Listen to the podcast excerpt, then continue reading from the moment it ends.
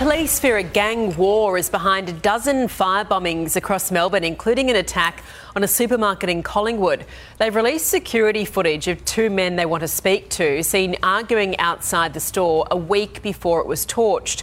Officers believe the attacks are linked to a dispute between rival Middle Eastern crime gangs and are expected to today announce a crackdown on the groups responsible.